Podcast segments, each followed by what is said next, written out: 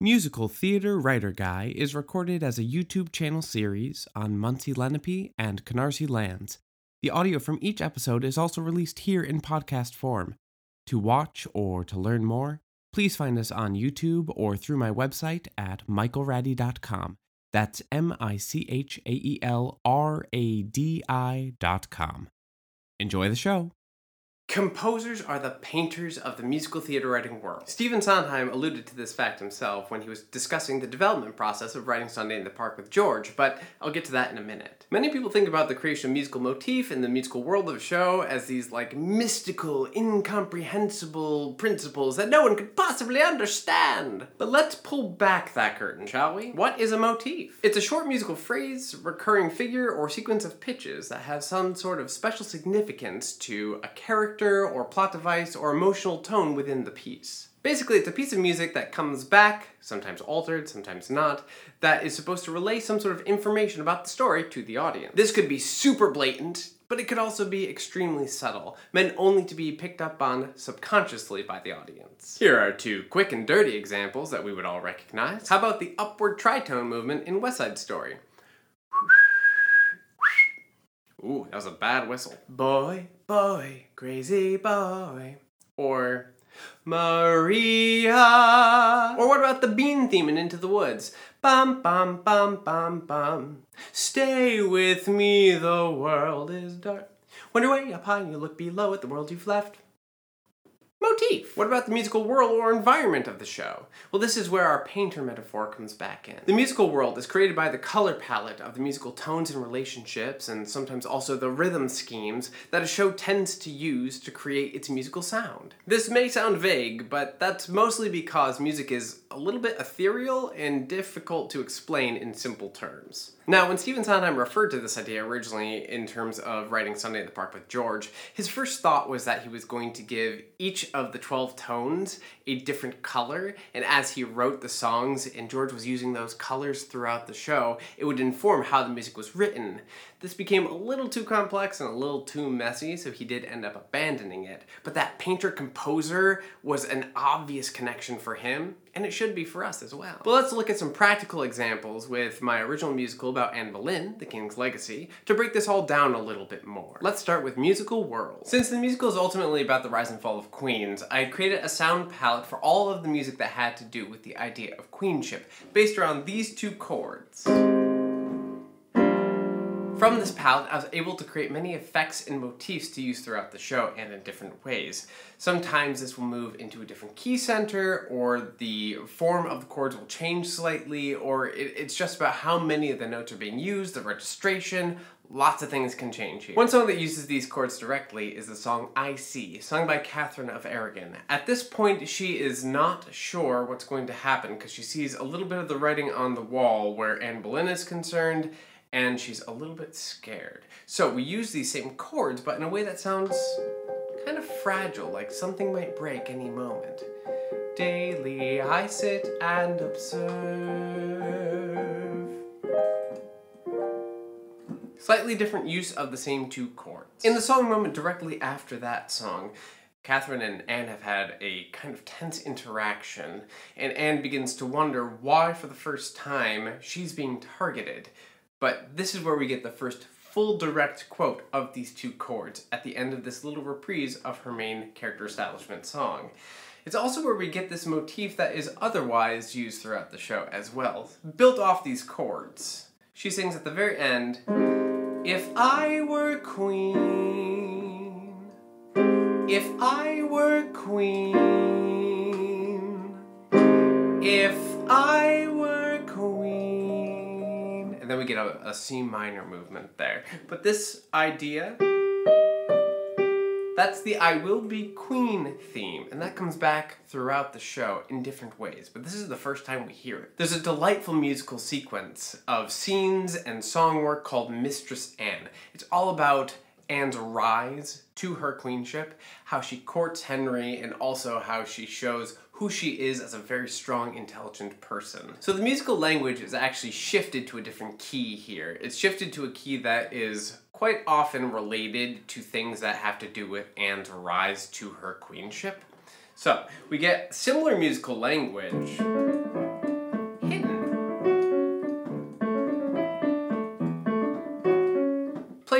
fun, but still moving back and forth between these generally same two chords. There's a relatively new song in the show called Make It So, which is a little bit of a battering back and forth of Henry between Queen Catherine Aragon and Anne Boleyn. Now, the two of them are basically playing an intellectual chess match during this song, but the vamp kind of leans into the idea of the two chords without quoting it directly. This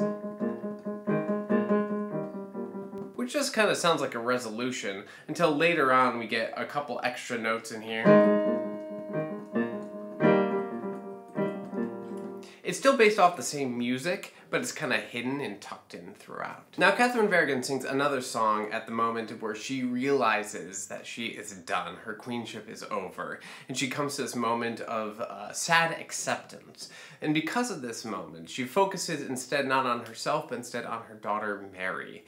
So we get the same kind of chord basis, but it's moved to a much warmer key, and it has a little bit of a crunchier movement you'll hear in a second here because she's accepting her loss. We have this feeling. We're just leaning into the dissonance there as she sings. My darling daughter Mary, I hope they treat you well. I've grown a little wary since hearing that you fell ill in November. Mary,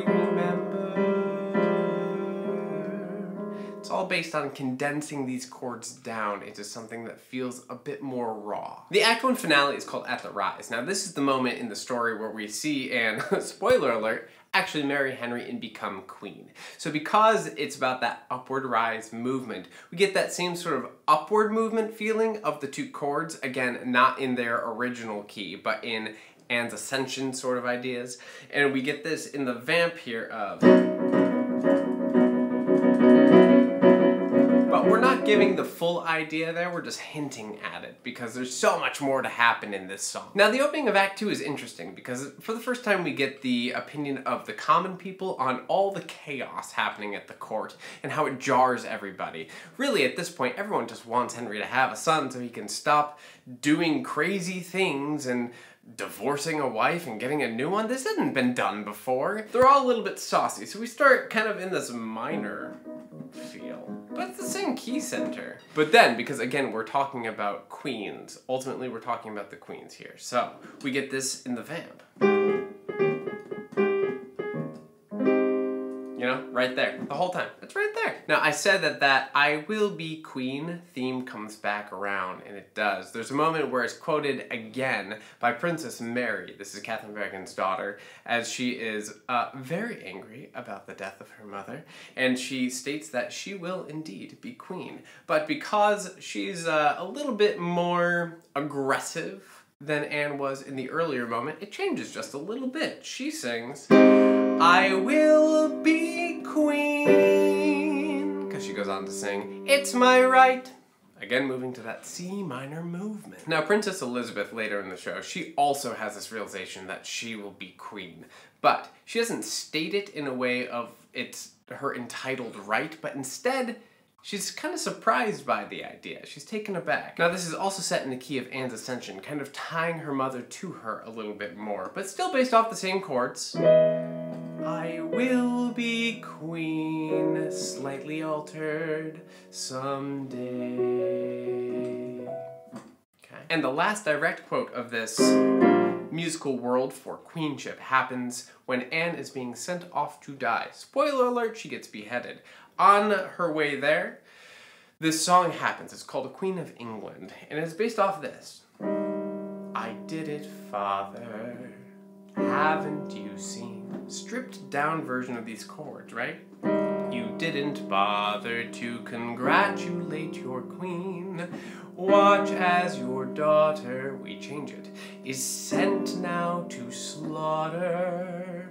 And eventually, what we get here is a movement that takes us to, you guessed it, C minor. Now, Henry's themes are based off of related music, but it's a little bit different. There's no lift to the sixth here, it's always to the fifth. And sometimes it's even from the fifth back down to the tritone feeling. You get a sense of that immediately in his character establishment song called Legacy. This song takes place in the key of the two chords, but it has a different sound to it. This is the vamp. Get that fifth right away, down into that tritone. And then his melody starts with the fifth jump. A man is made of flesh and bone. Da da. Even though this song takes place in A flat, it really ends on a triumphant E flat major, which is tied to Elizabeth's key. But we'll get there later. Once Anne and Henry are courting, they are thinking through different things to see if this is something they want to actually pursue. And Henry's melody here again has the same fifth movement. A man should be able, da da, because he's not evolving. He's not really changing. Anne's thought process is growing and changing and evolving, so her melodies grow and change and evolve. Henry, on the other hand, is pretty static. Another example of this is his outburst song called Patience. There's this kind of dark quality, this all I hear every day, Henry, patience. Now that does go up and up and up throughout the song as he builds in his rage, but still that ge- generally same idea of the fifth upward movement. And I just want to point out here that the word is patience. So the emphasis is on the lower note. Grounding is always back down. Henry never moves up. He never evolves. In fact, right before Anne Boleyn is about to die, we see how much he didn't evolve because he actually gives a reprise of his first song. Nothing here has shifted. And we also take the opportunity for the title song of the show, The King's Legacy. It's a comedy song that his friends are singing kind of to make fun of Henry a little bit, and it starts with his same melody from his character establishment song. You're gonna hear that. Again, that fifth movement. For 20 years we sat and watched.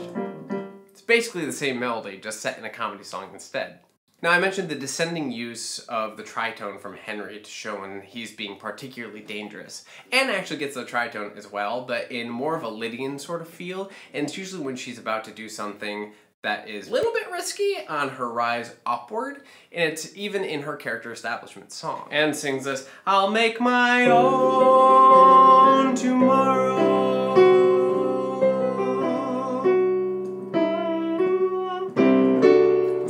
Lydian feel to it, but it's still a tritone. It makes us wonder, is she doing something a little dangerous here? The tritone is also built into the B section of this song, My Own Tomorrow, which comes back again and again and again throughout the show as she does things that are a little too risky and are actually hurting her a little bit, but that's just for me. That's just for fun. You're not supposed to know that. Now, I also mentioned Elizabeth's key before. Elizabeth is the product of Anne and Henry's marriage, yes, but Elizabeth is also the true legacy of both Anne Boleyn and Henry VIII. So, they've related musical colors, all of these characters. Elizabeth's colors are in E flat and F, a slightly brighter sound than that darker A flat B flat movement, or even the C minor that we get from the other character movements. And the setting of these chords feels more ascending, it feels brighter, it feels lighter, and we get it throughout the show. Our first quote of this is during her character establishment song when she's still a little kid. We get this. This. E flat and then F over the E flat and then it will evolve and change from there. In fact, it's kind of tucked in everywhere throughout the show. It's in a lot of music that is underneath dialogue, especially when it's talking about things that are ultimately going to result in Elizabeth becoming queen and the legacy of both Henry and Anne. There is one other specific example that I do want to point out though, which is the song A Tudor Rose. Now technically this is in B flat, but you get a lot of E flat tones in here. And this is when Elizabeth has just been born and is singing about her future as queen as she holds her newborn. But the reason I'm coming back to this is because we also get the I Will Be Queen theme, but it is changed a little bit. Almost reversed, and it feels like it's ascending upward and staying there instead of ascending and falling back down. Mom comes back down. However, when it comes to Elizabeth, Elizabeth is the legacy. She succeeded. She rose and she stayed there. So, when we get the actual hook of the song, we have cheeks like a Tudor rose. If we were to reverse the theme, right? But I just put the C as the, as the first note there. A Tudor rose. And the high note, that last note of the hook, is rose. Because who rises?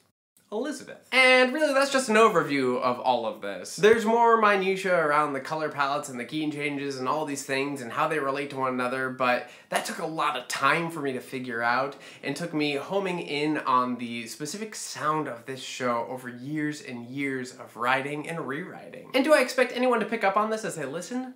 No, certainly not directly, maybe subconsciously. All of this seeps into the audience's ears and registers subconsciously for them, which makes it a wonderful storytelling tool, very similar to the way that rhyme and scansion work in musical theater. And if you want to learn more about those, then you should watch this video next. Otherwise, Thank you all for being here with me today, and I'll see you again soon.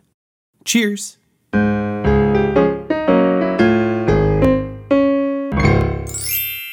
Thank you for listening to Musical Theater Writer Guy, available wherever you get your podcasts. If you enjoyed this episode, please make sure to rate and review this show as it really helps others to discover what you already know. And please do share this show far and wide so we may all become an even closer musical theater community. that is the King's Legacy. And that's the King's Legacy.